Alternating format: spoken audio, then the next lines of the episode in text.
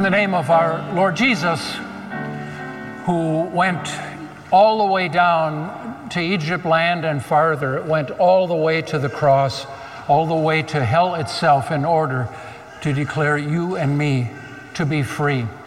Fellow heirs of the freedom of Christ, and also fellow, fellow givers of the worth and dignity and freedom that Christ has given, not only to us, but desiring to give it to the world through us.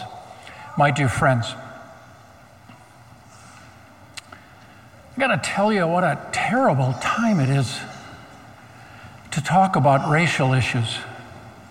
Everybody's nerves are scraped raw, aren't they? I can hardly make myself look at the T V, read stuff online. I can't hardly make myself read new articles of angry people. People angry at injustices that they have seen. Angry on the streets, chanting angrily and making demands. People angry at the looting and the trashing. There's going to be a backlash coming in some kind of way. Maybe it's a backlash of boogaloos um, toting their weapons and making threats. Maybe it's a backlash of businesses simply giving up on cities. Maybe the backlash will be that Target and Walmart are never going to reopen in Chicago, no matter how much Chicago Mayor Lori Lightfoot is begging them not to give up on Chicago. Maybe they're going to say, we can't do business in this loony bin.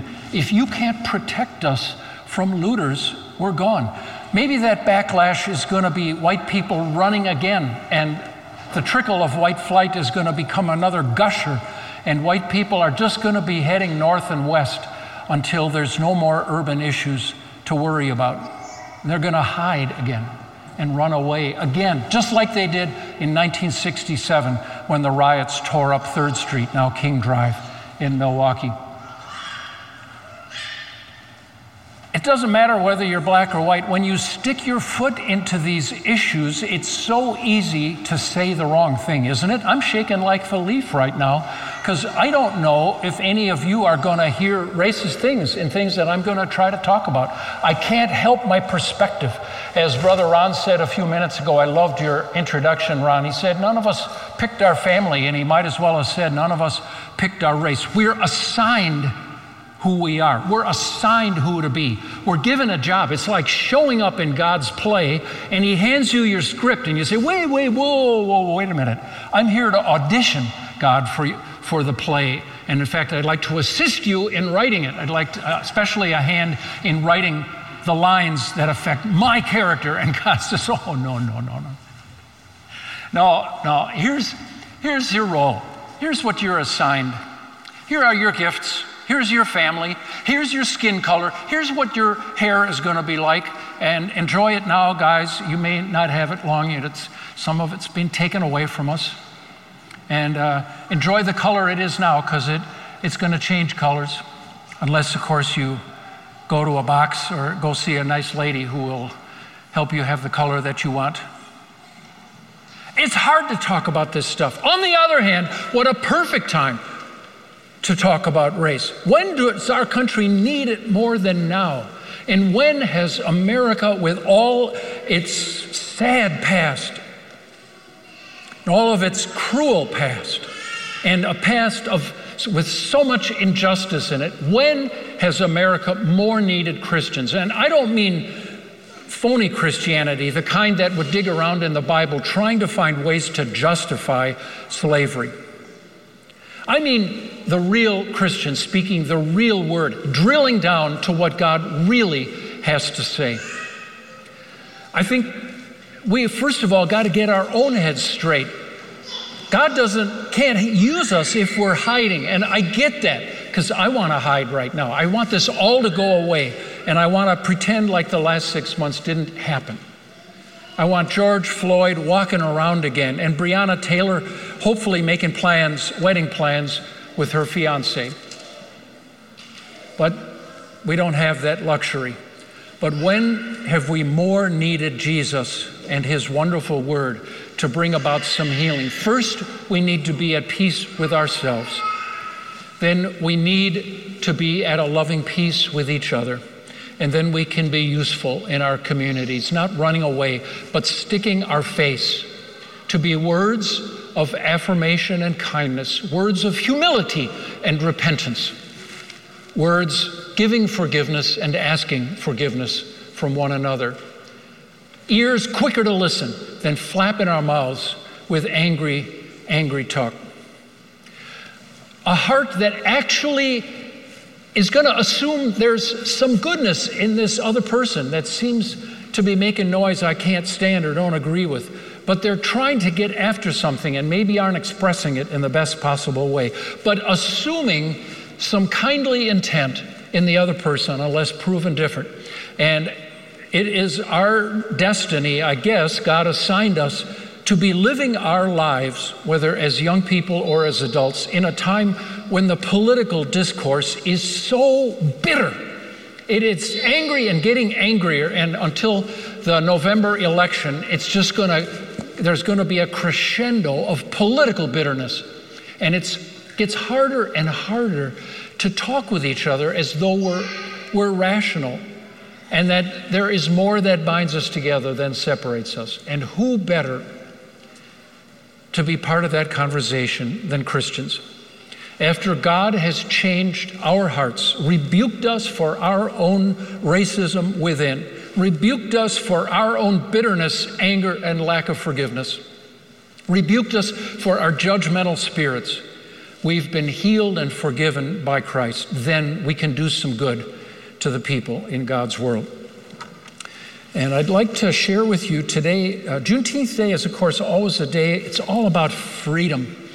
And uh, we've been doing this for twenty-nine years, but honestly, it's like new to me every year. I get excited about it every year because each year I'm a little better at imagining what the news must have been like to the slaves in Texas when they finally got the news. It obviously was not in their master's interest to tell them they'd been emancipated for two years already, two and a half years.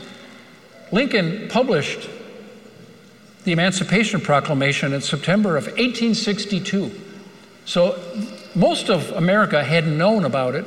And word, you know, the slaves were kept illiterate. They weren't reading about it in newspapers, but they had a phenomenal network, a word-of-mouth network. I think they knew.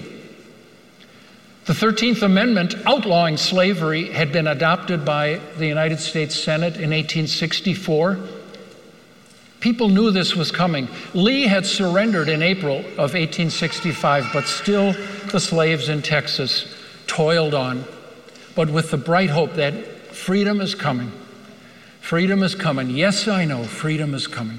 And it came in the form of a Union general whose ship and troops landed in Galveston Harbor on June nineteenth. And in my imagination, I can get a little, little piece of the excitement, incredulous joy. And the slaves did exactly what you think they would do. A third of them ran like crazy. In case this was a scam, they wanted to get out while the getting was good. They evaporated and headed for the hills and disappeared. Maybe some of them went north, some of them went deep into the woods, into the hill country of Texas, and disappeared and just tried to blend in. Some of them didn't know any other life, at least on the farm where they were working, they could eat. So maybe they went back to negotiate a salary and hope he would give them a little bit of money, enough to live on. That's what their homes and their families were there. Maybe they had too many kids to just take off. Maybe their children were small, and so they had to try to negotiate a new life. And a third of them just thought, you know, this might all end tomorrow, but we are going to celebrate our freedom tonight. And it gives me great pain to announce to you that we cannot reenact that part. Um, we we can't have our barbecue this year because we can't do food service because of COVID. Next year, for our thirtieth anniversary, we'll put our, a little extra juice into it because we owe you one uh, from the missing ribs this year. But they built big fires and had a celebration of their freedom, and so do we. Saint Paul talks about freedom in the book of Galatians. Galatians uh, is a, a book that you might find confusing. It's probably Paul's first letter. And the key of it is, the key to understanding everything in Galatians is that the first generation of Christians, who were almost all Jewish, of course, could not let go of their way of life. Even as they embraced the concepts Paul was sharing, they could not stop their addiction to obedience to laws. They kind of ritualized the Old Testament laws of separation that were supposed to keep them from losing their faith. Instead, they became idols in themselves. Meant to keep them from idolatry, the laws of circumcision, the laws of kosher food rules, the laws of separation and not intermarriage with the Gentiles around them became idolatrous in and of themselves. And Paul yelled at them. Galatians is a scolding letter. Paul called them fools. Foolish Galatians, who bewitched you? What are you thinking? Uh, you've been set free from being treated like children. You're grown-ups now. Act like it. Embrace your freedom in Christ.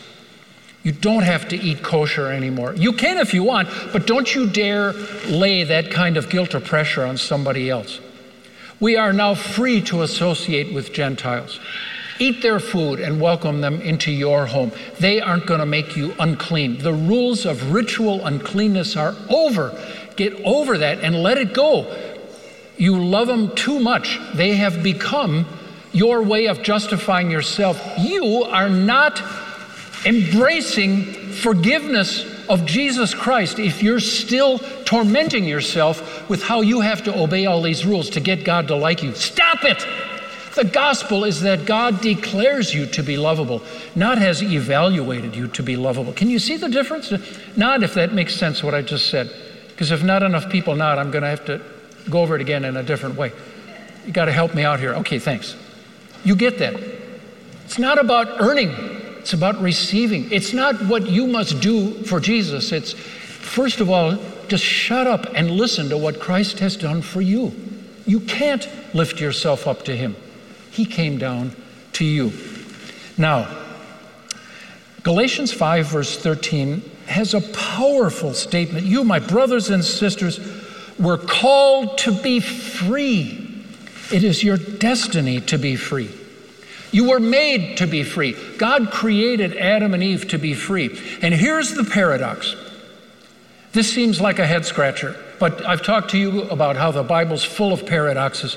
Uh, I hope I can lay this on you now without driving you crazy. It's one of the great things about being Lutheran is you can hold two conflicting opinions in your mind at the same time without going insane. It's a tremendous gift Martin Luther has given us, and I'd like to encourage your skill at being able to do that. Here's the thing. As you see your identity as God's creature, built and designed by him, redeemed by Christ, to be his child, now obedient to God, below God, owing love, affection, and obedience to God, makes you free. And you're going to say, wait a minute here. If I'm subservient, how can I be free? And God says, exactly, you are. Eve said, I can't handle that conflict, that intellectual conflict. It makes no sense to me. I think the path to happiness and the path to freedom is to cut myself off from obedience to God's word and will.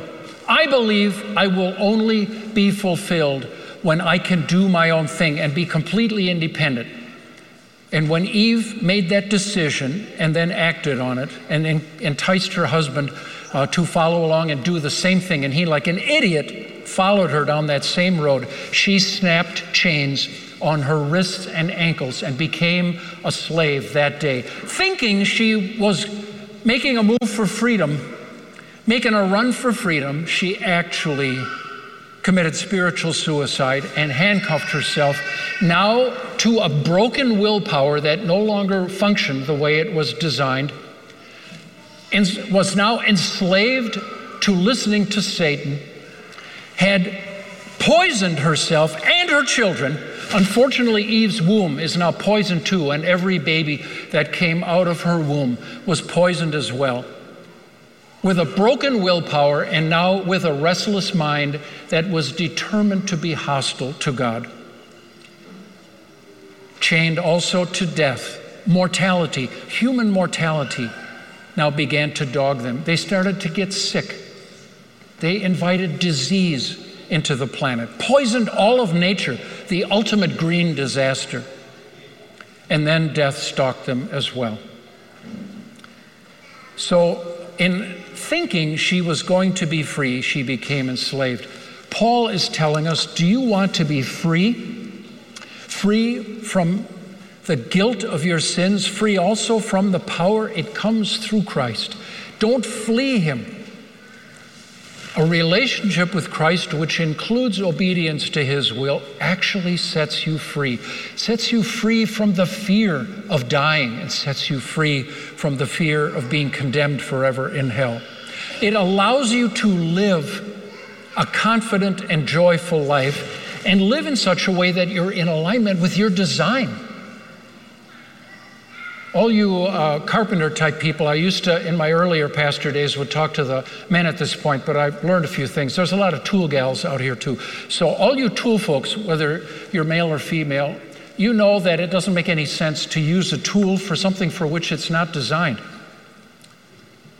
If there is a really nasty, nasty stubborn nail, and it's half rusty, and you got to get it out of a board, taking one of your measuring yardsticks is not going to help. That's not what that tool is made for. That is a measuring tool.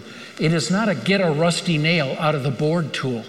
You need a claw hammer, or for the really big nasty ones, get that crowbar and get some leverage so you can yank that thing out. And as God's children, as we are aligned with God's intent, as our mind now aligns with his, our lives are going to get better because we're acting the way we were designed to act instead of fighting God and enduring all the frustration that comes when you and God are fighting in it, when God is a headwind in your face instead of in a tailwind carrying you along. You, my brothers and sisters, were called to be free. You were designed to be free. You were redeemed by the blood of Jesus to be free. You were converted by the Holy Spirit, not to become a marionette or a robot, but designed to be a child of God, growing up into a spiritual adult, making good decisions to honor your God. Why? Because you want to, not because you have to. So you were converted to freedom, and now you're sanctified and empowered for freedom. But do not use your freedom to indulge the sinful nature. That's going back into the slavery. Rather, serve one another in love. So enjoy your freedom. Love it. Celebrate it. Thank Jesus for it every day. But live it as well. And here's how you live your freedom, by becoming a servant. And right there, here's it's paradox time again. Celebrate and enjoy your freedom by making yourself a servant. What? Yeah, exactly. Practice on the people in your home. Enjoy your freedom by finding pleasure in making the lives better of the people in your home. Yeah, but if I do that, they're going to walk all over me. They're going to take me for granted. They're going to take advantage of me. If I just keep rolling over and keep smiling and being kind and polite and patient, if I just keep cleaning up other people's messes, if I just keep washing those dishes, if I just keep doing all that laundry day, you know, every day and two, every two days, if I if I become like the laundry machine, if I gotta keep vacuuming and vacuuming and vacuuming, they're they're gonna take me for granted and just throw their litter and their garbage down, and nobody's gonna pick up after themselves anymore. I gotta I gotta go off a few times and yell at them and scold them, and I gotta I gotta teach people a few lessons. I can't just I can't just humor her in all her moods. She drives me crazy. Like always, one day up, one day down. Uh, the safest thing is just to not be around much, because then I don't have to deal with her constant mood swings. Um, and God says, oh no, you're going back into slavery. Be there for her.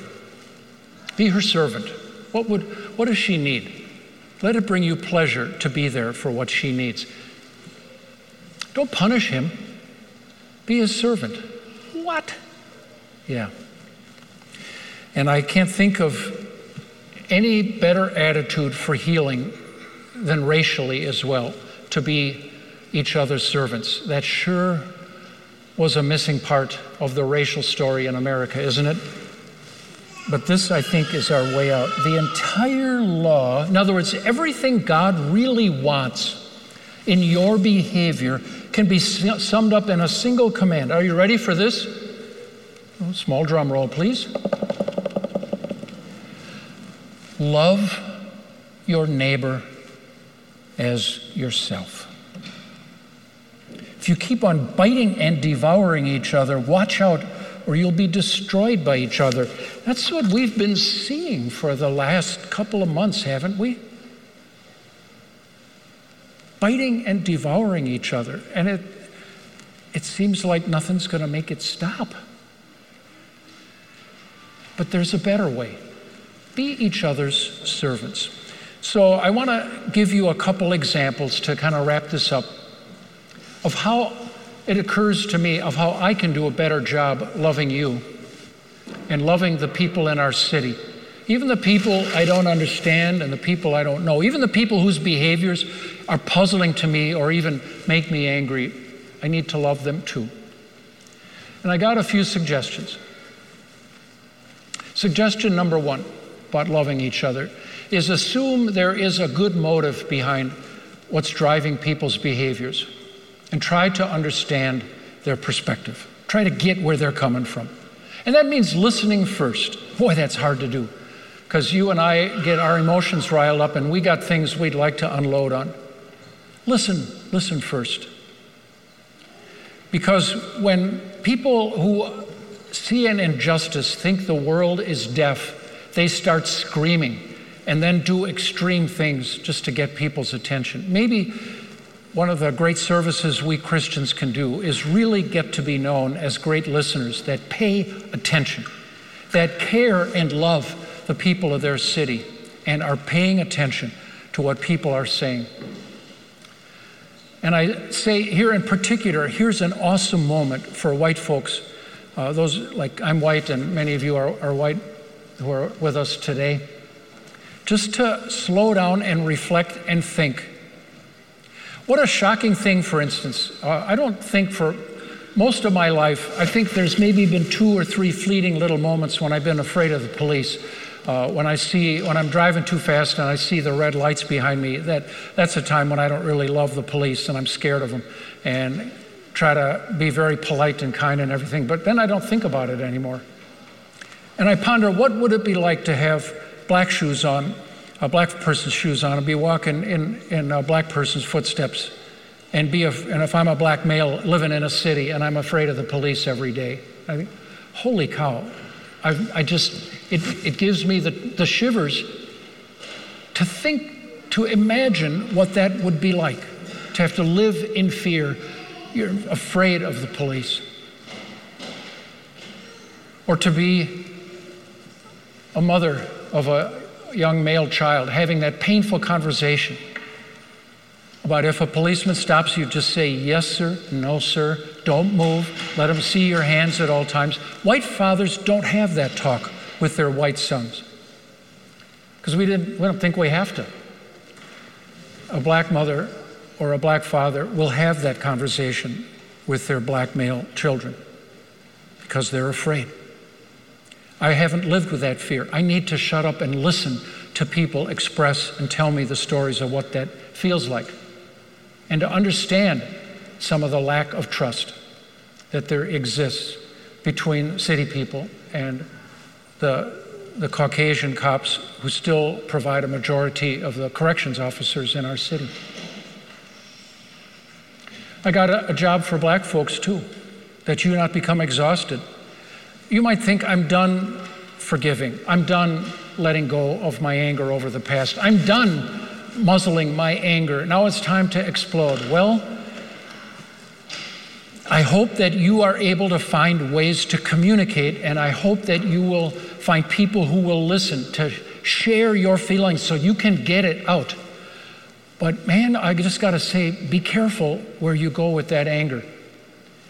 If you're part of an angry group of people marching late at night down a street and getting everybody stoked up, there are anarchists and uh, and criminals who will use your angry gathering as a platform uh, to show their contempt for the society we live in and to trash the city. The, and usually the parts of the city that get trashed, you know where the trashing goes on. It's not in Whitefish Bay. It's always on King Drive, isn't it? It, it it's always on King Drive. It's always on our streets. It's like it's like trashing your own home. What on earth could anybody have against Walgreens? A lot of older folks and a lot of people who are not well need that drugstore to get them their medications. Why would you trash a service provider? A lot of black folks work in at Walgreens. You just trashed their jobs. Why would you loot stores that are providing services? Be glad there's businesses in King Drive. Do you know how long it took to persuade businesses to come back to King Drive after the sixty-seven riots? Every business that could move relocated. The ones that couldn't relocate shut down. And there was nothing left on King Drive for twenty years but liquor stores and bars, and occasionally a storefront church. That's the only economic activity in what used to be the second largest commercial area in the city of Milwaukee. As I said right now, Target and Walmart maybe won't go back to the south side of Chicago. On perpetuating an injustice because you're angry about another injustice. Two injustices don't make for justice. So I, I just say we're, we got to be in this together. White folks got to listen better. We got to learn more and educate ourselves more to the story of America. Too much of it is just like old stuff. Yeah, that was then, but this is not. No, the reason we've gotten into the messes we're in today, there's causes and reasons for that. Please inform yourselves. And not just learn white folks' stories, but learn the black folks' stories too. And not just what white folks did for black folks. But the stories of overcoming, the stories of personal courage and brilliance, the stories of brilliant people with significant achievements and gifts to American stories. Learn about the achievers as well. And not only the musicians, although America owes an enormous debt to the tremendous musical and poetic and literary talent that black folks have brought, but to all of it, for the science and technology contributions as well. Learn those stories so that you can speak knowledgeably about them. And I'll kind of wrap this up with just a triple challenge to you. And one is, this, these things will not happen by themselves. Loving your neighbor, especially the neighbors who are not of your particular tribe, whichever country in Europe your ancestors were de- de- descended from, or whichever region of Africa your ancestors were kidnapped from. But the scripture says, accept one another, just as God in Christ accepted you. Love one another. Acceptance and love are choices. They don't self-make. You have to choose to do them. And it usually means going up the down escalator. It usually means having to make an effort. Because loving people you don't know or trust is work.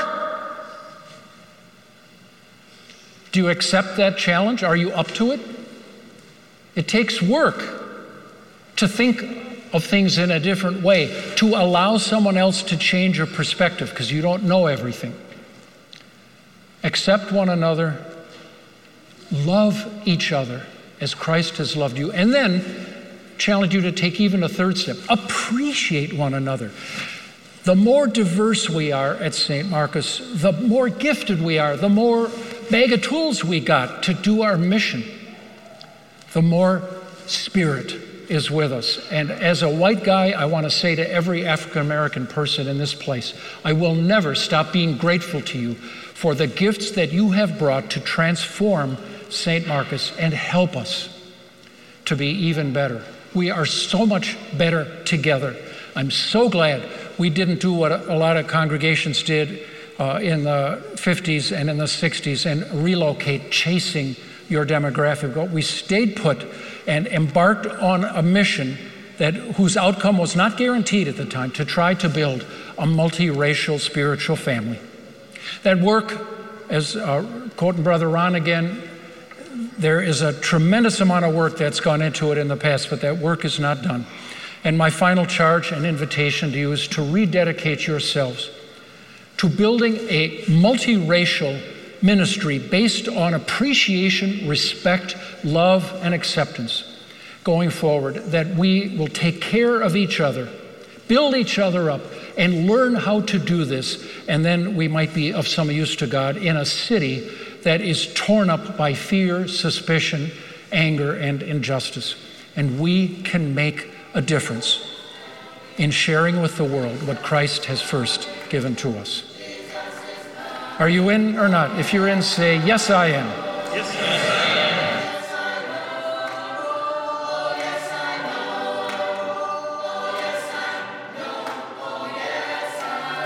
This message was a production of Saint Marcus Lutheran Church. For similar content, subscribe on iTunes, Google Play, or our YouTube channel. For more information about how to support our urban gospel ministry in Milwaukee, please visit s t marcus dot org.